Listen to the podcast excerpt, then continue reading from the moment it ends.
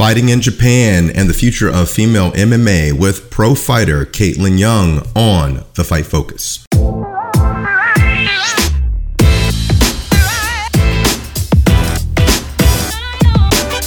What's up, everybody? Buck Grant here. Just got a chance to talk to Caitlin Young after her fight, just getting back from Japan. She fought in Horizon 12, where she defeated King Reina, who was the favored fighter. And so I got a chance to talk to her right after that. And once again, this has been her second time on the show. So I really enjoy talking to her, and a true professional fighter that I admire. We talked about her fight and how it went down. We also spoke about her being the matchmaker, one of the matchmakers for Invicta FC, which is an all-female mixed martial arts organization. We talked about how to quit without quitting, a lesson that her fighter learned in the ring that she shared, and shared a story about that, and how to overcome adrenal addiction after retiring from a fight career. And she is 32, 33, about to have a birthday in a couple of weeks, so happy birthday, and getting close to, potentially retiring 3 or 4 years. We talked about how fighters have a hard time dealing with the lack of adrenaline that you get from the ups and downs of fighting and how to deal with that. We spoke of upcoming new fighters in mixed martial arts, female fighters in mixed martial arts, the new talent that is coming out of Invicta and what MMA is going to look like in the future and female MMA in the future. And people are starting to train younger and younger, so they're getting a lot more well-rounded at an early age. So things are getting really exciting, and she gets a first look at all of that by being a matchmaker in a high-end event. Also, we touched base on this fast-growing sport and why it's growing so fast, particularly as it pertains to women's rights and equal pay, and much, much more. This show, as always, is brought to you by BuckGrant.com, my personal website where you can check out any of my retreats, seminars, workshops, and coaches clinics, including our Costa Rica retreat coming up here December 1st through the 8th. We still have a couple of spots left for that if you want to come. We're going to be training. I have a special guest coming that's going to be helping me out with the self-defense aspect of it. And, of course, you got a vacation. So it's going to be a really good time. Food, beach, great weather, jungle. Check us out. Go to BuckGrant.com and register today. We are also brought to you by www.aperturefightfocus.com, where our mission is to shine a light on those who are seeking the truth in the fight world. Go to our page and check out our online library and all of our products. Aperture, Fight Focus, welcome to the Renaissance of Combat. Without further ado, here is Caitlin Young on The Fight Focus.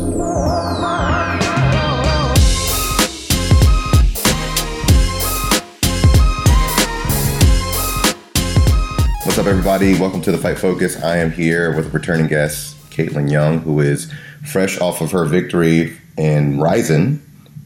Just took a fight with, I guess this was a last-minute fight, so to speak? Or did you have this planned? I had taken it a little bit in advance. I think it was 8 or 9 weeks. Oh, okay. So you knew about it before, okay. But I had to wait on a visa and stuff because you need an entertainer visa to fight over there. But yeah, entertainer visa. Mm-hmm. Oh, okay. Yeah. World class entertainer now, huh? Apparently, they pulled me the line. It made me go sit somewhere else when I was coming through immigration. What? Oh my God! Did they think you were a terrorist or something? I don't know. They made me a nice little seat, so they were, They were quite hospitable, but yeah, it was interesting. Huh. Certainly interesting. I hadn't had that happen before entering a country. Yeah, and me either. I hope not too. Well, so this lady King, is it King Reina? Is that her name? Mm-hmm. Okay, so how did that fight come to be? Like, did they contact you, or because first of all, I mean, we on our last podcast we know that you fought MMA, but you have been doing more Muay Thai fights. Mm-hmm. For the last few years. But what made you kind of come out to do an MMA fight, and how did this one come to be? Well, I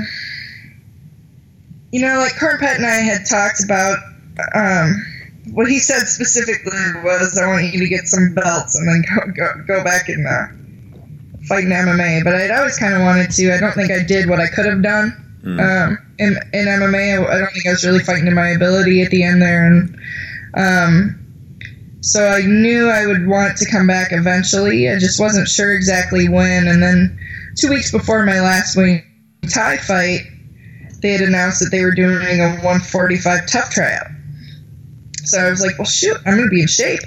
You know, I think the tryouts were like the 26th and I was fighting on the 12th. So I was like, well, if I'm healthy and unscathed, maybe I'll go down there. And I didn't really decide until the last minute. I just was like, well, you know, my cousin lives in Vegas. I'll go hang out with him. So anyway, I went. I thought I did really well at tryouts, but didn't get picked to move on. Which was fine, but that kind of is what lit a fire under me. I was a little annoyed that I didn't move on, so I reached out to Horizon and said, you know, I'll come fight your girl if you want. So I'll go take her strap. It's such a weird thing with the whole reality show, because I mean, if you look at like your accolades and the people that you fought, I mean, you think looking at that alone and be like, oh, yeah, this is definitely the person we want in a division that honestly has one person for UFC. I don't quite understand it. Well, I think, too, like maybe they're looking at different personalities. You know, I think that's a big part of the television, right? Like, not just they're looking for a certain type of personality, but maybe how that personality will interact with the rest of the house. It looks like, you know, there are a couple really skilled ladies that are on that apparently got into the house, but for the most part, a lot of them were newer, and oddly, a lot of them were 135s. Like some of the ladies at that tryout were walking in the 140s and the low 150s, which, you know, the women competing at the top of the 145 division are significantly bigger, probably in the 70s, but at least in the 60s. So it's interesting. I think probably everybody in that house can make 135. So they're not big on true 45ers. Yeah. That's especially when you're looking at the champ. You know, she's coming down from like 185. Oh yeah, and she's lean too. She's an athletic big. Yeah. You know, so yeah, it's interesting. Yeah. So you, after that show, you decided you contacted Rizin. Mm-hmm. Nice. Okay. Well, and I knew, you know, as a matchmaker, right? Like I knew that at that time they're probably going to be kind of struggling to find 45s. You know, that would be able to come over there because so many would have been taken up by TUF, and then PFL is starting a 45 division, so I thought there was a pretty good chance they would need somebody to come fight her. Nice.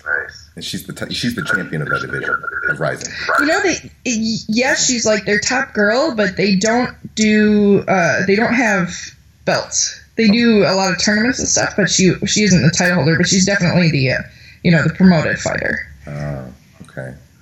And so were you training? So you're staying in shape. You were already getting ready to do the tough tryouts. The fight was coming up. Was there anything that you had to do specifically to prepare for her? I think on the last podcast we talked about, some of the differences in clinch and the way it's sometimes taught in the States and in Thailand. And I think that was quite helpful. Yeah.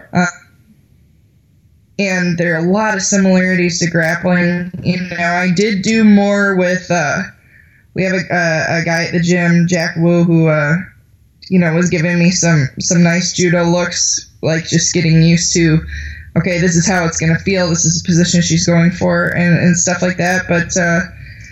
But otherwise, it was a new experience, and that this was the first MMA fight I trained with Carpet for. And that was great, you know. It's slightly different, but not obviously like we would do grappling. One hellish drill in particular that he likes to do is you do 30 minutes with no break grappling at somebody good. But as soon as you start catching your breath, he'd make me get up and do like 50 kicks right back into grappling.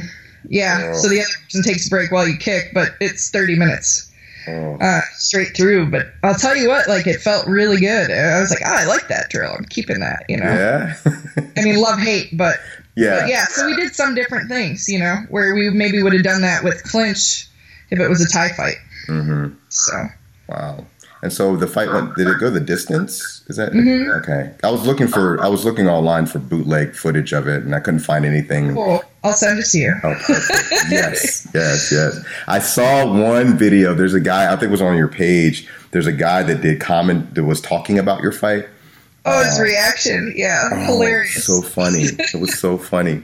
The guy's freaking hilarious. And I didn't think I guess it makes sense because you're going to Japan, but I guess you would have been considered the underdog going into that.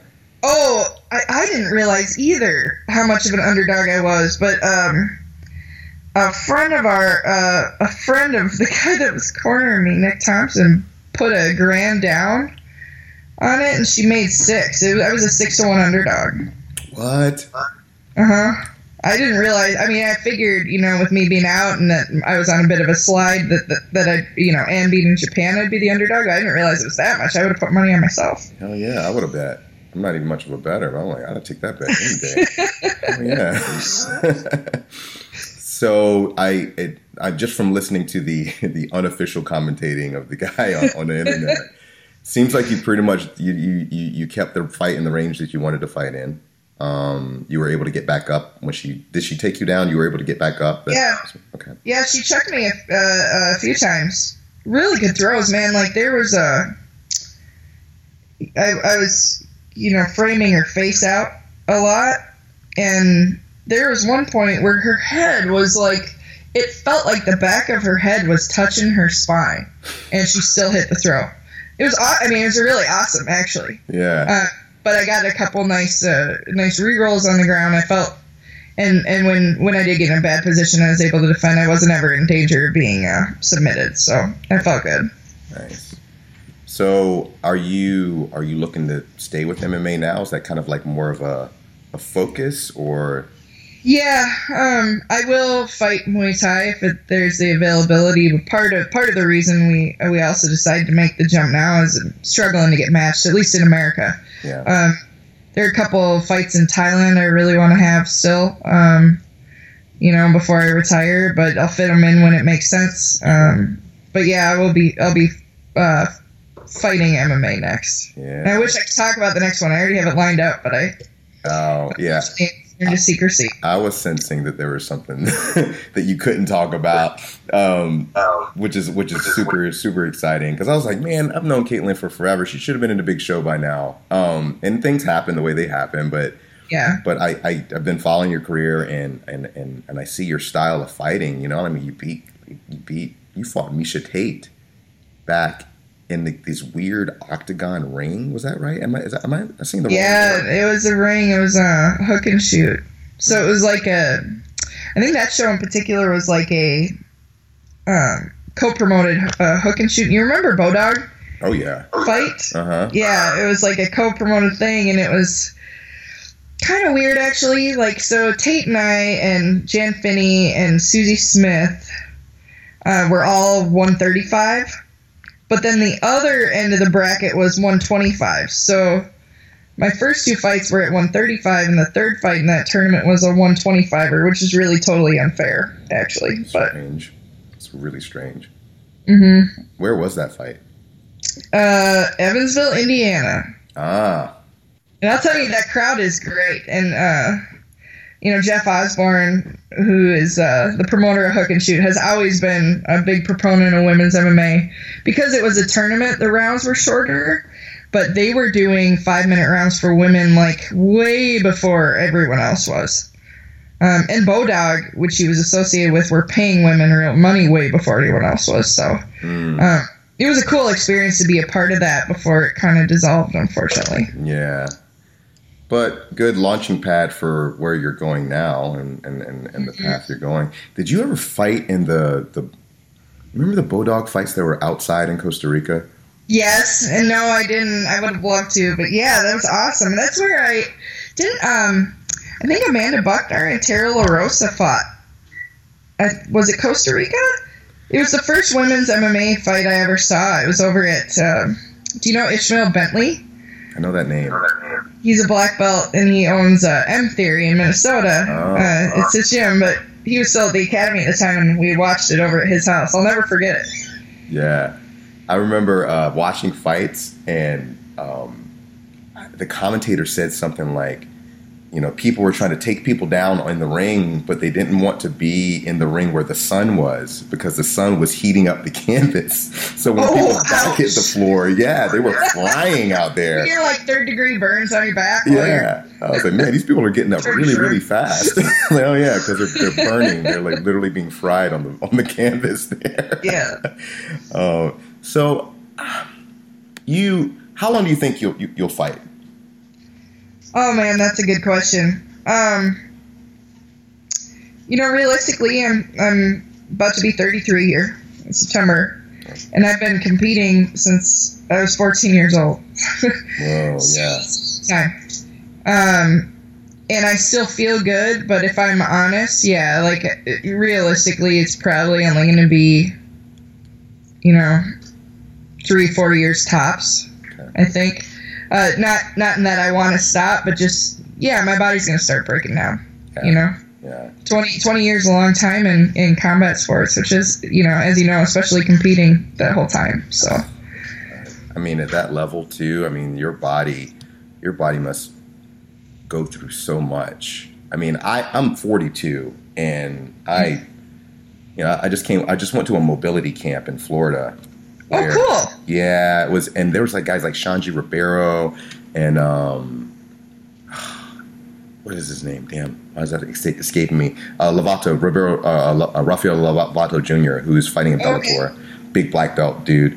Marcio, who was like one of Wanderlei Silva's first like top boxing coaches, was there, and they were all taking the class. You know what I mean? Like they were training in the side. They'd have us come spar with them. And they were taking it, but mobility has been such a big issue with me because I'm like, I want to, even if I'm not fighting, I want to continue to move, you know, when I'm 50, 60, 70, and my body has mileage on it, right?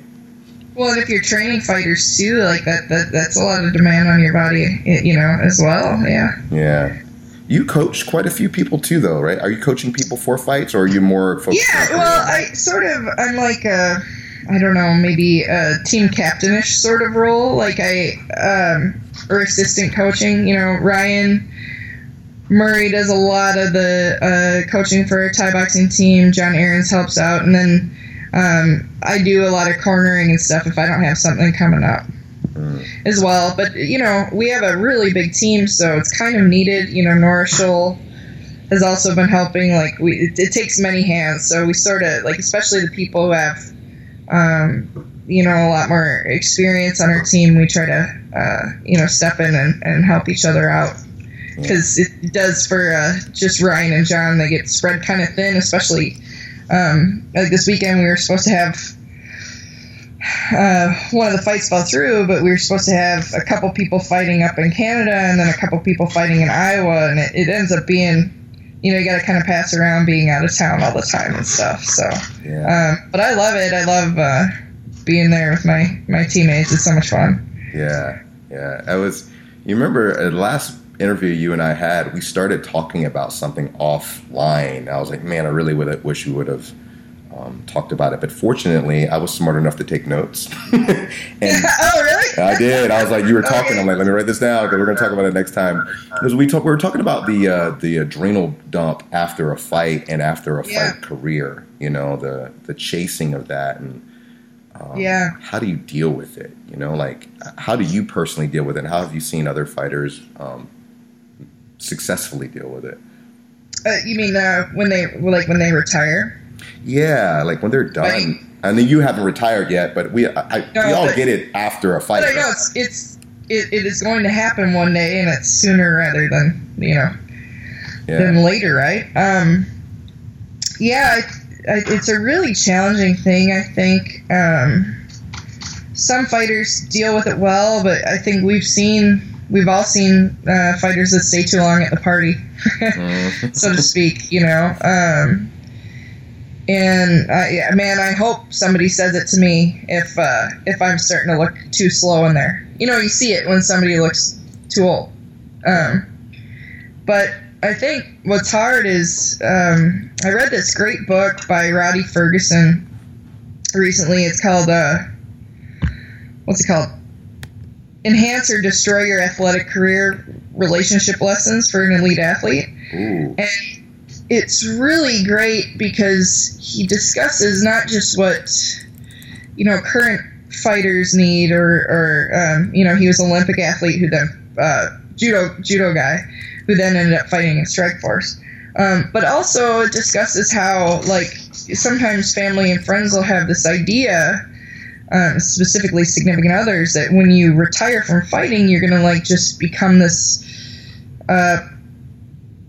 I don't want to say normal person, but you're just going to go and do a 9-to-5 and everything's going to be, you know, normal. And I don't think most people who've been in martial arts a long time function well that way, because you get so used to this. It's the anticipation, right? The anticipation of an event, like the build up to a fight, whether it's your own or your students or whatever. And then, you know, this big event, and then, you know, it cycles again. And I think we all need that. I think if you are somebody who's enjoyed fighting or even coaching, you start to need that. So the excitement's going to find itself one way or another, and it's best if you find a productive way to have it. That's why I love matchmaking. Yeah, you're still in it. You still have your hands in it. Right, and I think that's why I'll enjoy that, and hopefully coaching when I retire. It'll keep me, I guess, still being able to enjoy that aspect. Yeah. There's pretty interesting stuff about Olympians, and, you know, in particular, like, say you have a sport like gymnastics where it's not, like, you can recreationally practice martial arts and stay involved forever. But gymnastics is, I mean, you can coach, right? But it's not like people just go do gymnastics on the weekends the way you might go roll on the weekends. Right. And they talk about how bad the depression after the Olympics can be for some athletes, because they've had this big buildup and it's such a big part of their identity, and then the event's done, and then what? And I think it can be a really hard transition for people. What do you think people at that level do to masterfully handle that? Is coaching enough for them, you think, or do they have to find something a little bit more adrenalized? I don't know. That's a good question. I think coaching is enough for some, but I think, you know, too, I think the coaching only does it if the person's really invested in it, because if you don't have that emotional investment, you won't have the emotional highs and lows that are really what you're looking forward to. Yeah. So, you know, I think it varies, but it's something that we all really need to pay attention to, because I think it can lead to some really self-destructive behaviors when people retire. Yeah. Michael Jordan at one point was known for gambling after he got out of... Of course. Right? And of course he was. Yeah. We shouldn't even be surprised by that, because... Now what? You know, he's not out there dunking on everybody anymore. Yeah, what's he going to do with himself? It's like, what do you do after you're the best you're the best at something in the world? Yeah. Now you just wake up. Where's your excitement going to come from? Yeah. Military people experience that. Like, quite a few. Yeah, I bet they do. Yeah, like operators, people with special forces guys will often, of course, a lot of them are dealing with PTSD, but in conjunction to that, they get kind of addicted to that lifestyle where, you know, every morning you don't know what the hell's going to happen. You don't know what's going to go on. And then you come back here and it's regular world. And then how do I plug back into that, you know? Oh, that makes perfect sense. I bet that is really difficult for them. And, you know, probably similarly, maybe even more so in that case, the closeness to their comrades. I'm sure, like, that's got to be a really hard thing to mimic in I mean, even with family, I'm sure it's not the same. You know, it's got to be a really hard thing to mimic in civilian life. Yeah, I mean, you're close to your teammates and fighting, but I'm sure it's not anywhere near if somebody's saving you from being shot. Yeah, you know, I bet that leaves a big hole. Yeah, yeah. How do you relate to normal people who have never experienced life so high and low? Mm-hmm. Yeah. But that's it. Yeah, and I guess at least with martial arts, you have gyms that you can plug into. Like even when you retire, you can always pop by the gym. You can always help out a fighter. You can always kind of plug into people who still get it. Yeah. You know? Yeah, exactly. And we're really fortunate in that. Like, because you can stay a little involved or stay really involved, but it's just a lot more fluid, it seems, for us. Yeah, at least, you know, for some of us. Mm-hmm. Working on that fluid part. Well, you started talking about matchmaking. Am I hearing this right? Are you matchmaking for Invicta now? I am. I've been matchmaking been there doing it for them for a little over 2 years. Really? So, yeah, 2.5. And that's been amazing for a lot of reasons. Shannon Knapp is a really great mentor. And I feel like I've learned a lot, not just for the job of matchmaking, but also just things to consider in my own career, and the careers of my teammates coming up. And it's just been cool to kind of see things from all sides and learn how to better navigate the fight industry. Shannon Knapp, who is that for everyone out there? Who's kind of She's the CEO of Invicta. Okay. So she started, the organization, and she's, just the way she handles things and her problem solving is really, really awesome. She's been awesome to learn from. Mm. What are some things personally for yourself that you've picked up from her? Partly just, you know, like understanding how promoters are looking at things, how they have to look at things. And I would say the biggest thing I picked up from her is just being more conscious. This seems so obvious, right, as everything is in hindsight, but just being more conscious of the long game, not, you know, any decision you're making about your career, how it's going to affect the next 6 months, but just being more conscious of, you know, what is this going to do in 2 or 3 years? Mm. What is the landscape of the division going to look like in 2 or 3 years? And making your decisions based on that, rather than just a short-term goal. Mm. I don't think people really understand that at the bigger level of organizations. Smaller organizations, maybe not, but you know, people look at the UFC, for example, and they'll critique, like, well, why is that guy getting this fight and not this other guy? But they don't understand that there are people like yourself who are looking at the big thing going, what's going to paint the best story for this entire division long term, not just what's going to satiate people right now. Right, and there's so much, oh my gosh, like there's so many fighters too, so there are totally some shady promoters, for sure there are. Mm. But there's so many fighters too that do ridiculous stuff. So it's not, you know, it's never as cut and dry as it seems. And usually there's, you know, if you look at a situation and you're just like, why would they do that? It doesn't make sense. Almost always there's a reason in the background, like somebody's injured, and so, like somebody who would maybe be the really, you know, deserves that spot or whatever is more in line, is maybe injured. She's maybe pregnant. There's maybe some reason that it can't happen, that has nothing to do with anybody getting snubbed, but it's something that they don't want to be discussed publicly. Mm. You know, we really try to protect our privacy when we can. So, you know, and sometimes that means the promoter is taking heat for something when it's really, there's certainly no ill will, and it's in the best interest of all involved that, it, you know, things are going the way they are. And not to mention there are a lot of fighters who will beg for fights online and then turn them down in private. Mm. That happens so much. And I have to sit on my hands not to out them sometimes, I'm telling you. I can only imagine. I can only imagine.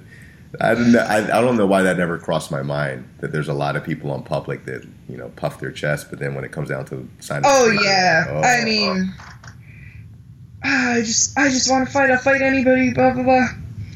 Okay, we got to fight for you. Oh, well, you know, insert excuse A, you know. So, and sometimes it's unintentional, but it's just, you know, if I've learned anything, it is that it is rarely what it seems in those situations. Yeah, I can only imagine. At certain points in a fighter's career, they have to start thinking, okay, is this a good fight for me or not? But what do you think that point is? Because I know in the beginning, when you're just getting fights and experience, like, yes, I don't want to put a first-time fighter in there with a 20-fighter person, but they still need to get in there. What is the judgment point on that, in your opinion? Well, I think particularly as amateurs, well, first, this is why it's so important to have a coach who cares about you, because fighters can't be relied upon to make. Sorry, my dog is asking to come up. Give me one second. No worries. Come here. My dog is crying in the background. She wants some attention. I'll take her. He's right here. I forgot what I was saying. Oh, fighters, I don't think, because they need an ego, and that's not necessarily a bad thing, I don't think they can be relied upon to always make decisions in their best interest.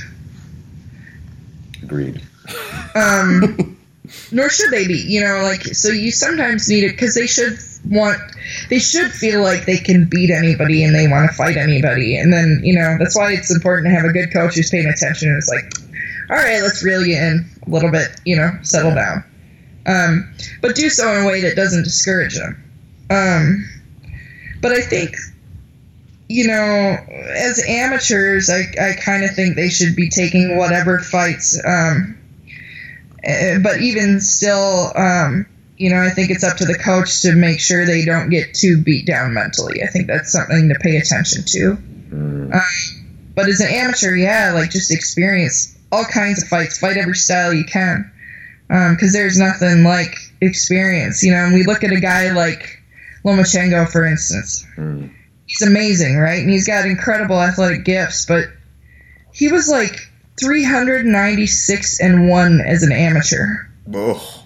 That's why he's amazing. Yeah. I mean, he's amazing anyway, but it's 400 damn fights. Yeah. That's why. You should be good at something, you know, by that point. So I feel like, you know, as amateurs, they should definitely fight a lot. And as pros, I think that's where it gets a little bit more interesting. And even something we try to pay attention to matchmaking is, you know, like, okay, what is their skill level? And then where are they mentally? How much of their skill are they able to access at that time? Because I don't think it helps fighters to always take safe fights and get built. Then I think too much. Because then when they run into opposition or somebody with elite-level grit, they crumble. And we've seen that time and time again. If they've had too many easy fights, they really struggle with a hard one. But at the same time, if, you know, they lose a couple and they keep getting thrown in with killers, that's not good for them either. So I think it really depends on the individual, and not being too picky, but just taking appropriate fights once they're pro. Yeah. And I guess that's also, like, going back to what you said, the relationship between the coach and the athlete is really important, because you have to know your fighter in order to know, okay, well, is this good for him or not, or is this good for her or not? Because everyone's going to be different, right? Yeah, absolutely. And they don't all, I mean, of course, like, you're going to lose fights here and there. They don't all need to be wins, and certainly don't need to be guaranteed wins. But every fight should be the sort, I think, especially early, that helps them grow, helps them develop. And that really, it seems, makes for the most skilled pros, I think. Yeah, you just reminded me of something. I had a guy I coached 10 years ago. He was a Marine Corps. He was a Navy diver. He was a wrestler. He boxed. He did jiu-jitsu. He had the perfect package. He was kind of formerly a heavy set guy, so he didn't look like much, but he beat up every guy in my gym, like my heavyweights, my lightweights, all the pros. Before he was even pro, before he even had a fight, he was beating up everybody in the gym. Yeah, I'm like, wow, this guy's good. Okay, so we got him a fight, and we got him some amateur fights, and he went 4-0 quick. I mean, didn't get out of the first round of any fight, and I made a rookie mistake as a coach, going like, we can't find any fights for him. Sure, there's a pro fight coming up in Pennsylvania. Let's take it. Sure. He quickly went 0-3 after that because every fight that didn't finish in the first round, he didn't have a second round. He had never been in deep water before. And that was an eye-opening experience for me as a coach to go like, okay, well, I probably should have put him in deeper water early to see that and cultivate him a little bit more. Well, it's hard, too, because if they are talented, sometimes that can be really difficult, especially in amateurs, like you said, because you can't always build. Like, sometimes it's like there's people they're going to completely outclass and then people that are going to give them a hard time. And to your point, I think it can be really discouraging and a little bit of a mind game when you got an athlete that's been going through everybody like a hot knife through butter, and then they, oh no, what I'm doing isn't working, you know? Mm. And that's how it feels, even if it is working. It can be mentally hard for them. So I think you're spot on. And I'm sure you would have run into it, you know, eventually. It's a tough thing. Yeah. Like, because I remember after he went pro, he started to get in a real interest for kickboxing. Like, he was really starting to like to do the kickboxing and the Thai boxing. Unfortunately, at that point, since he was a pro, he'd have to go fight a pro kickboxing fight. And I'm like, oh, he's not... Right, all those guys have 30 fights before they go pro. At least. Yeah. So I would have murdered him more at that point. So it was kind of a, like I said, lesson learned. But that's interesting to hear that from someone who's seeing the bird's eye view like yourself from both the amateur and the higher professional level. That makes total sense.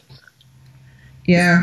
Well, it's really awesome that you reflect on it, though. I think that's something that coaches don't always do, and I'm sure your athletes are going to benefit so much from that because you're growing too. Yeah. That's awesome. Trying to be better, you know. I'm trying to be better at. I never considered myself the best fighter on the planet. I just knew that. You know, I wanted to fight. I got a lot out of fighting. But I pride myself in being a coach. But I'm trying, if that's my craft, I'm trying to get better at that craft. And the only way I'm going to be able to do that is look back on it and go, okay, you did that pretty good.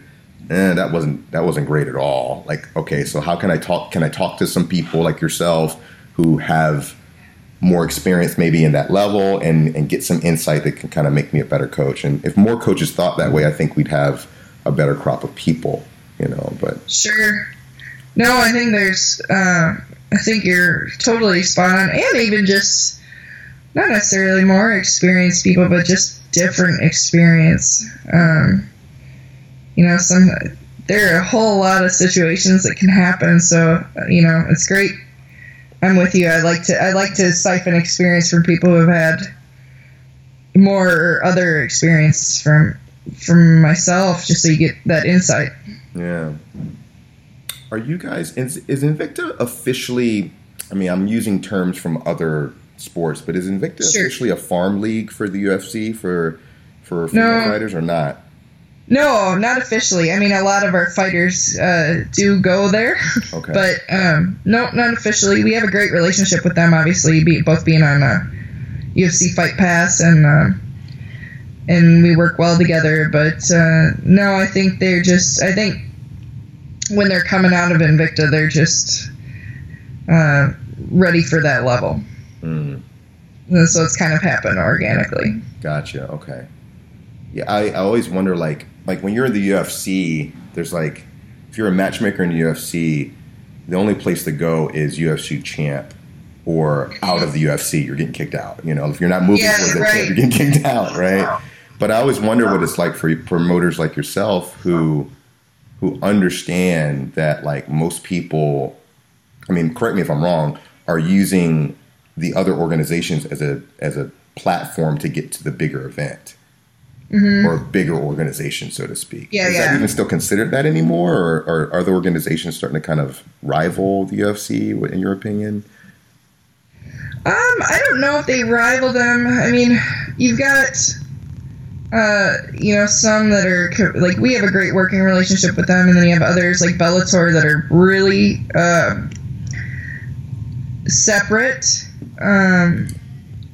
But I'm primarily paying attention to the women's game, both for myself and the athletes I work with. But it just isn't, that's also a little different in that they tend to promote based on they're looking for different things with marketability, and I think the women don't always get the same sort of stage. There are a lot of things about the structure that are quite different, that I don't think I would call them a rival to the UFC. That makes sense. I guess the quality of how the athletes are being treated would also play a factor as far as whether you're moving up or down, right? Like some people, from what I hear, left the UFC and went to Bellator, and they're like, well, Bellator's treating me better. So this is a better organization for me. It's not, UFC's not a better organization for me because of that. Yeah, exactly. Like there's different, to your point, like, I think it depends on their goals and where they are in their career at that moment, what sort of trajectory they're going to have, and what's important to them too. Yeah. Are there any hot prospects coming out of Invicta right now that you're like, okay, pay attention to this person, like the next up and coming, phenom or champion that you can think of that's like going to be making some waves out of Invicta? Oh man, there's so many. So this is, I'm going to talk about a whole crop of them because this is interesting, and it makes me a little bit happy that I'm going to retire before they're all in their groove. So. What we're seeing now is we've signed several women, young women lately, who have been training since they were young, and we're not talking like I was in my teens already. We're talking really young, like training as kids. You've got Loma Lookbunmi, who's amazing Thai boxing. She's been fighting professionally since she was 8 years old. She's 22 now. And granted, it was Thai boxing.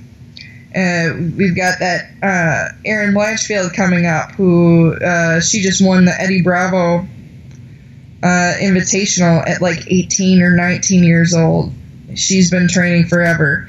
Adriana Vukovic is another one who just turned 18. We signed her out of Croatia. She's been competing since she was young, boxing, all this stuff. I'm telling you, like in the next 10 years, I don't think people are going to be able to come into this sport. Miranda Maverick's another one. She's been competing a super long time. She's 20 now, mm-hmm. and has been doing jiu-jitsu forever. Like a lot of these ladies started so young, and they're going to be developing. Seeing them in 8 years when they're hitting 28, 29 years old, and getting their full woman strength. It's gonna be pretty awesome, I think. But I think it's gonna turn into the sort of sport where you're not gonna be able to come in, as a 20-year-old and get far anymore. They'll just be so far ahead of everybody. That must be so exciting to watch evolution, like the evolution of the sport that close. It really is. It's cool. I mean, what other sport is drastically changing that quick? Right. Like, football's pretty much been football for forever. They've got better pads, the people getting bigger and all that, but it's still the same game. You throw a ball, you run a ball, you gain 10 yards. But MMA, I don't know what it's going to look like 5 years from now. It's going to look like a video game. Right? I know. I think it's really going to be crazy.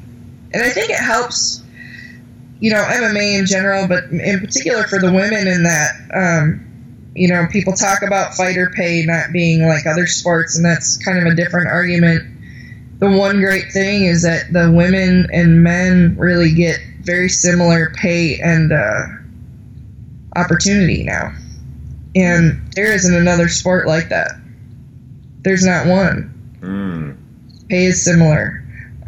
So I think that's part of the reason we're seeing the influx, because it's one of the few professional sports that is an actual real career path in the way it is for men, for women.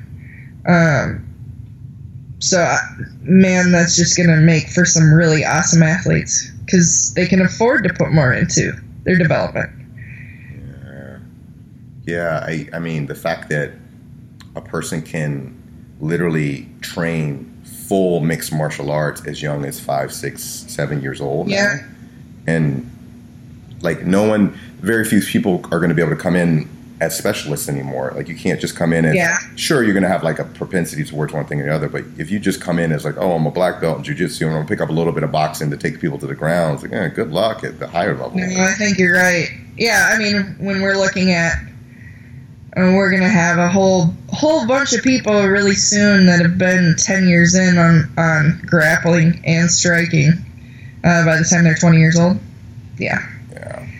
I'm with you. That's nuts. Well, it'll be amazing to watch, though. Yeah, I can't wait. I tell people all the time, and I've got a lot of friends that agree with me, like the most exciting fights in mixed martial arts are female fights, as far as I'm concerned. I don't know what it is. You could probably speak to it more, but they bring something else to the table. That, not saying all guys don't, but there's just something. Yeah, I got you. But like, what do you think that thing is? Like, that's my opinion, but I feel like they bring something else to the table. Yeah, you're definitely not the only person that has said that. I'm not sure, I think sometimes there's maybe a little bit more to prove subconsciously in all of us, and that, it's not assumed that not that it's assumed that men are fighters, but it's like they're given the status more easily, maybe. Yeah. So I think a lot of female fighters have a little bit of a chip on their shoulder, in a good way, about that. Yeah. I think that's good. And, maybe there is something to the whole social piece of being encouraged to always be nice and friendly and, not confrontational, and then just let it rip in a cage, I don't know. I'm not quite sure, but it's a good discussion piece. Yeah, I think it speaks to a lot, even outside of cage fighting, to have that contrast of expression in a human being. The person can walk about your everyday and deal with the social norms of the world to get by, but then the cage door closes and it's like all those norms go the hell out the window, and you can just do what you need to do in order to express yourself in that moment of combat. Something about it. I think sorry, didn't mean to cut you off. No. I think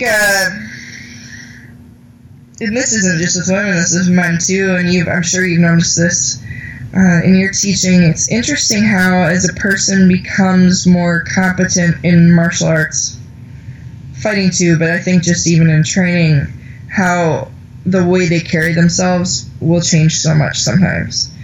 And it's neat. It sort of can make people more confident and assertive, and then it'll transfer into their everyday life. I don't think she'd mind me saying this, but I won't say it by name. There's a woman on our team who has recently made some really big leaps in her fighting career. And what's fascinating is it's coincided with her carrying herself very different, even when she's not training. Maybe she doesn't realize that she's doing it, even. But it's fascinating. I think it's certainly a fascinating study of human psychology. I think that she's a fighter with you guys. Mm-hmm. Okay, I think I know what you're talking about. I think I might know what you're talking about. Awesome, I think you do. Yeah, that's awesome to hear, because I've noticed it from a distance. Like you can just see. when something shifts in someone. And social media can be a really weird window if you... It makes sense, though. You just get this little slice, right? Yeah. Get a little piece of what they want to present that day, but over a period of time, I study trends, and I just start noticing how people's trends of being online change, and I'm like, something's different. I don't know what the shift was, but it seems to be in your favor. You know? Interesting. Yeah, it's very interesting. What's next for you? What you got coming up? After what do you call it? Fat Week? What is it? Fat Week? Fat Week, for sure. So I'm gonna go down to Invicta. We got a card coming up September 1st. Pretty excited. Okay. I can't talk about my next fight yet, so unfortunately, I can't talk about it. Okay. But I'll tell you, it's going to be a barn burner. I can tell you that. Yes. But then we have a couple guys fighting in Glory in Chicago on September 14th, which I'm pretty excited about. Tom Jenkins. Do you know Tom Jenkins? I do now, because I was just online and I looked at your page and I saw the Glory thing. I was like, okay. So, yeah, he's been at the academy for, I think, close to a decade now, something like that. But he came in, he was like 330 pounds, started fighting, had a little bit tougher time at first, and it's been awesome to watch him, like, transform. Now he's this killer 185er. He went 19-4 as an amateur, and then he's now 3-1 as a pro. And they've all been hard fights, and all of his wins have been finishes. It's awesome. So he's making his Glory debut, and then Troy Jones Jr. has been killing it lately. He's fought in Friday Night Fights, and he had his Glory debut back this spring. And he's on the last card I was on, but he's going to be in a 4-man tournament. First round, he's got Casey Green. On the same show. So I'm pretty excited about that. It's my birthday weekend. I'm just going to eat pizza and cheer those guys on. Hell yeah. That's the 14th? Yep.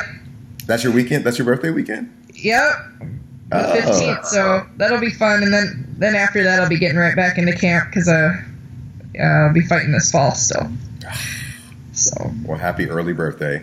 I'm sure I'll talk to you about that point.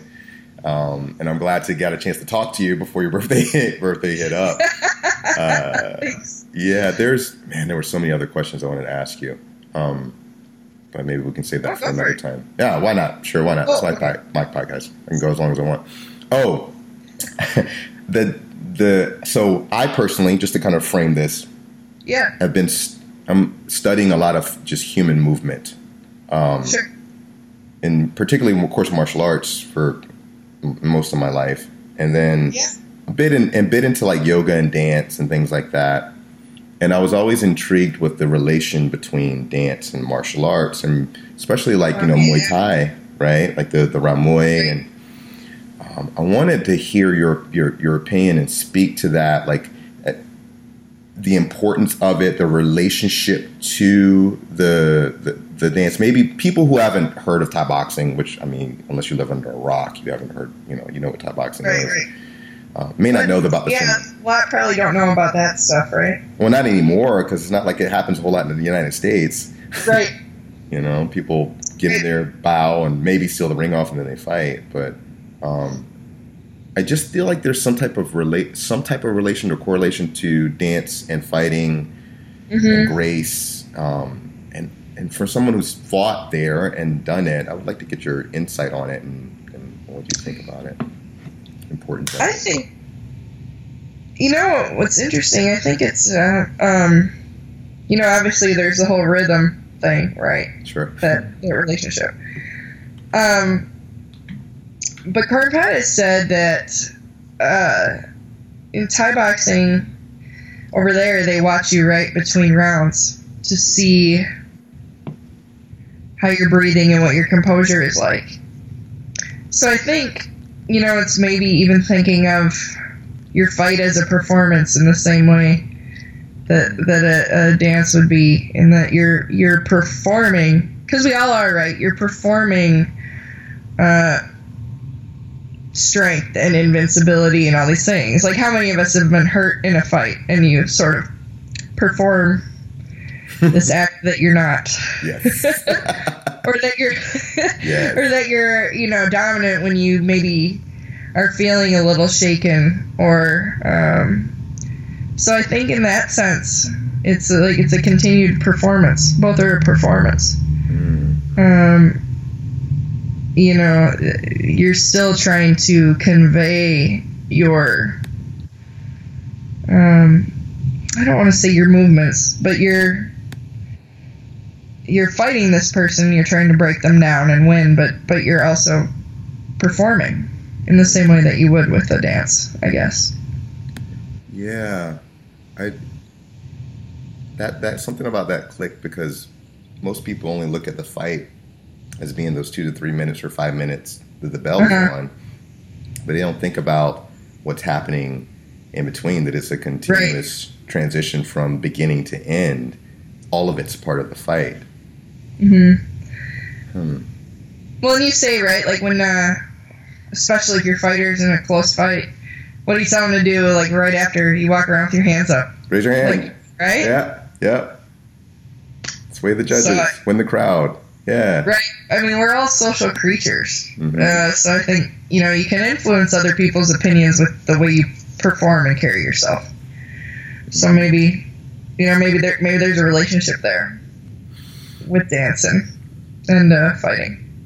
Yeah, there's something about having a certain sense of grace under pressure that's intriguing to people, because it's so lacking in most people, and when people can do it, we tend to highlight those people, right? Yeah. Oh, absolutely. Yeah.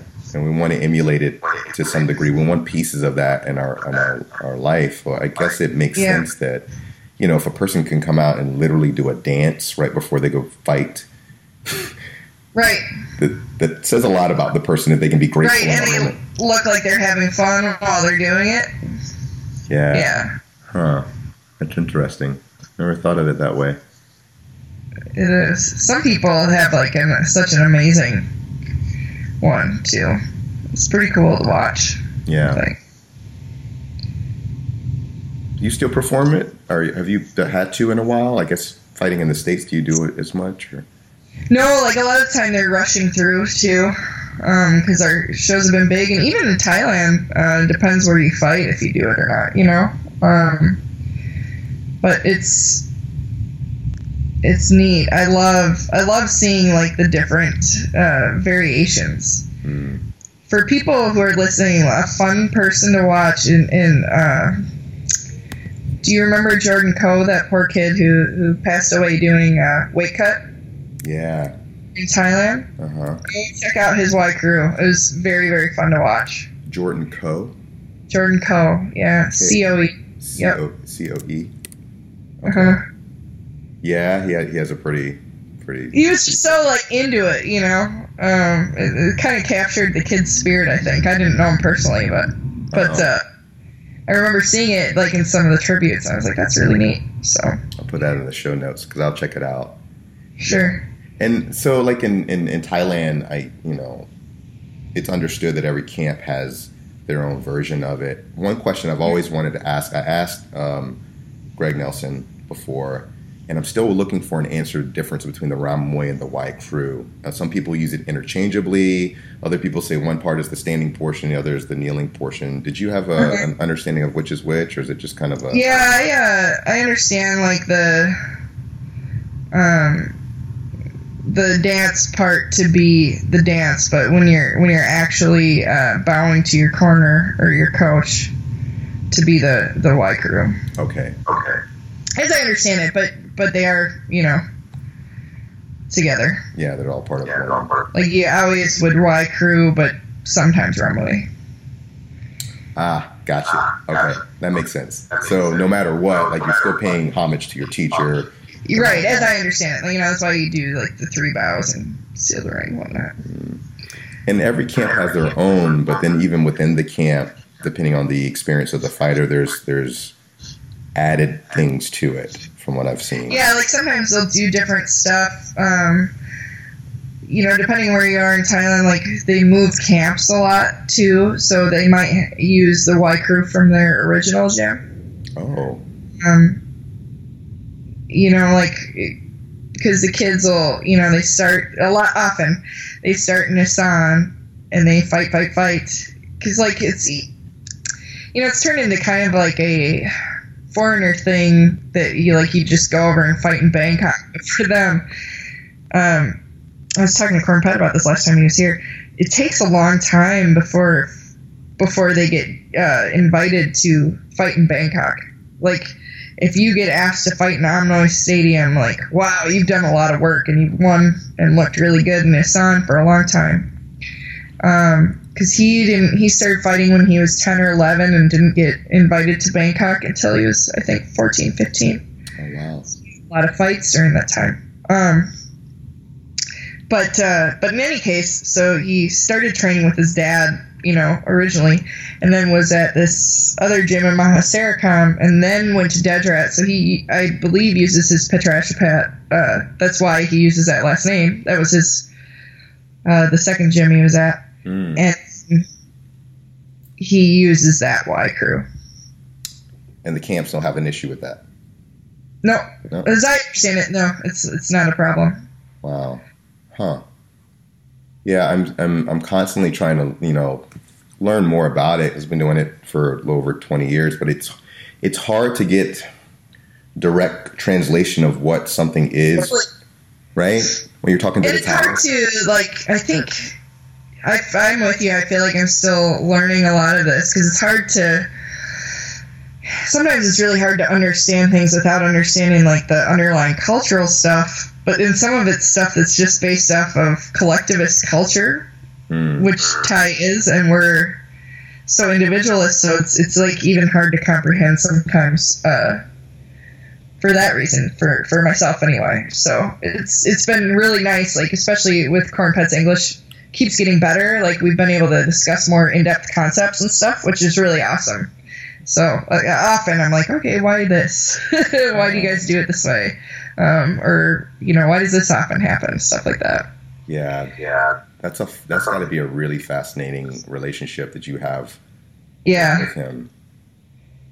It is. It's really been like, just cool being able to learn from him, apart from the Thai boxing, but just understanding more about Thai culture. And I think part of the reason there's not so much attachment with the, you know, being from a specific gym is they get traded. Their contracts can get traded and bought. Like, when they say my manager, like, the literal translation is my owner. Ooh. Because somebody can buy your contract. And then it actually sounds kind of oppressive, to be honest. Yeah. You know, and people getting blacklisted because their owner does something, and then they have a hard time getting fights. Like, you know, I know there's a lot of issues with our current system here, but it is a lot better, I think, for the fighters. Yeah, if you put it in perspective, right? Like, right? If you really put it in perspective, we have this tendency to kind of sensationalize other cultures and everything. Yeah. Oh my God, like, top. It's a weird, like, Orientalism sometimes, I think. Yeah, actually. It's that. Yeah. It's that. Yoga, same thing. Yoga communities, the world. Oh, sure. Of course. Walking around. I remember someone saying, like, the whole namaste thing, for example. It's like in India, it's like namaste would be something you would kind of say to, you know, an elder, you know, someone that's older. But we've turned it into, like, this, like, holistic sacred word that means the light in me honors the light in you. And it's like they laugh at it. They kind of giggle, like, oh, of course they do. Sure. That makes perfect sense. It's like, oh, that's cute. But we appropriate so many different cultures.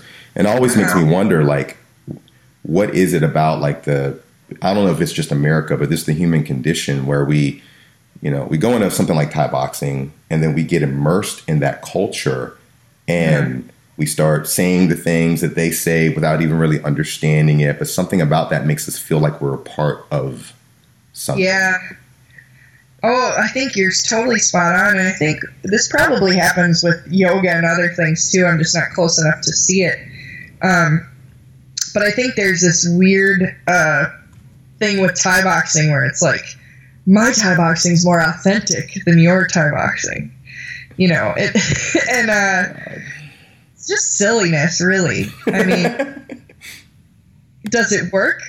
The reason they do things the way they do is not because they're trying to be this perfect. It's because it's the best way to bludgeon somebody else with your body, you know? So that.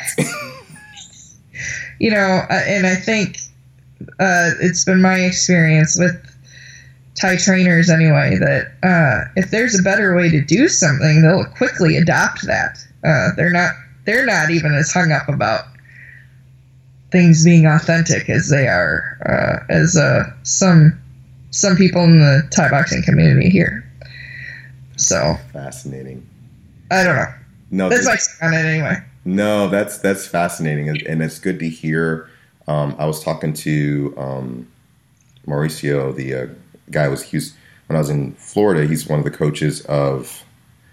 He was his former shoot-to-box coach, and like I said, he coached Vondelei Silva when he was like a kid, and Anderson Silva, and all the Silvas of shoot-to-box, Shogun, and all those guys. And he was teaching a class, and they kind of called it like Thai boxing. But I was looking at it, and I was like, man, this doesn't look like any Thai boxing I've ever done. But I had a discussion with him. He was like, look, I've been coaching for 30 years, 20 years, whatever. And I've been coaching at a high level, and not just Thai boxing in Thailand, but with fighting the Dutch, fighting Europeans, fighting in a cage, fighting in big surfaces. And it's like your Thai boxing has to change based on the environment in front of you. So it's going to look different based upon your goal. And totally. I was like, of course, that makes total sense. It's like, so to say something is like, well, why would I train traditional Thai boxing? That's like saying, like, I'm going to go drive a traditional car. I'm going to go get a Model T Ford and drive around with a car that I got to wind up just because it's classic. Yep. Or do I get a car that actually will drive more than 15 miles an hour, you know? Right. Well, and you're right. It's so interesting. Like, there are certain things that makes sense, but if you understand the why, the reason behind it, like, for instance, having elbows and clinch versus not for K1, even people who are really good Thai boxers are going to change their style a little bit for that. It's not that Thai boxing doesn't work for it, but again, it's going to look different because the rules of our game are different. You know, the scoring is different. So, I think with all martial arts, our primary goal is it functional? Does it work for our goal? Yeah. And I'm with you. That's what we need to be looking at as coaches or athletes alike. Yeah. Yeah. That's perfect. Cool. Well, that was most of my question. I'm sure something will pop up, which just means I got to pop you back on the floor. We can chat again sometime. Yeah, definitely. Well, when are you up here again? Anytime soon? Not sure yet. I've got to talk to Todd and see when he's doing another course. Otherwise, I might just go up there just to kind of train and hang out. Sure. Just take a flight and come hang out with you guys. Yeah, that'd be good. I'd love to get a chance to come hang out and actually catch you in between fight weeks, which actually won't be for a while because after September 14th, unless you come up the next month or so. Yeah. I'll buy you a salad when I see you then. I'll get you some fight food. Well, this has been really, really cool. I'm so glad to have you on the show. Thank you for sharing the information you had, and whatever that thing is that's about to happen that you can't talk about yet. Good hunting on that, because I'm sure you're going to be awesome. Thank you so much. Yeah, and I'm be rooting for you as always. So thanks, I appreciate it. This was super fun. Nice to talk to you again. Cool, guys. Well, everybody, just remember, you are a fighter the day you decide to become one, and today might be that day. Stay focused, everyone. Have a good day.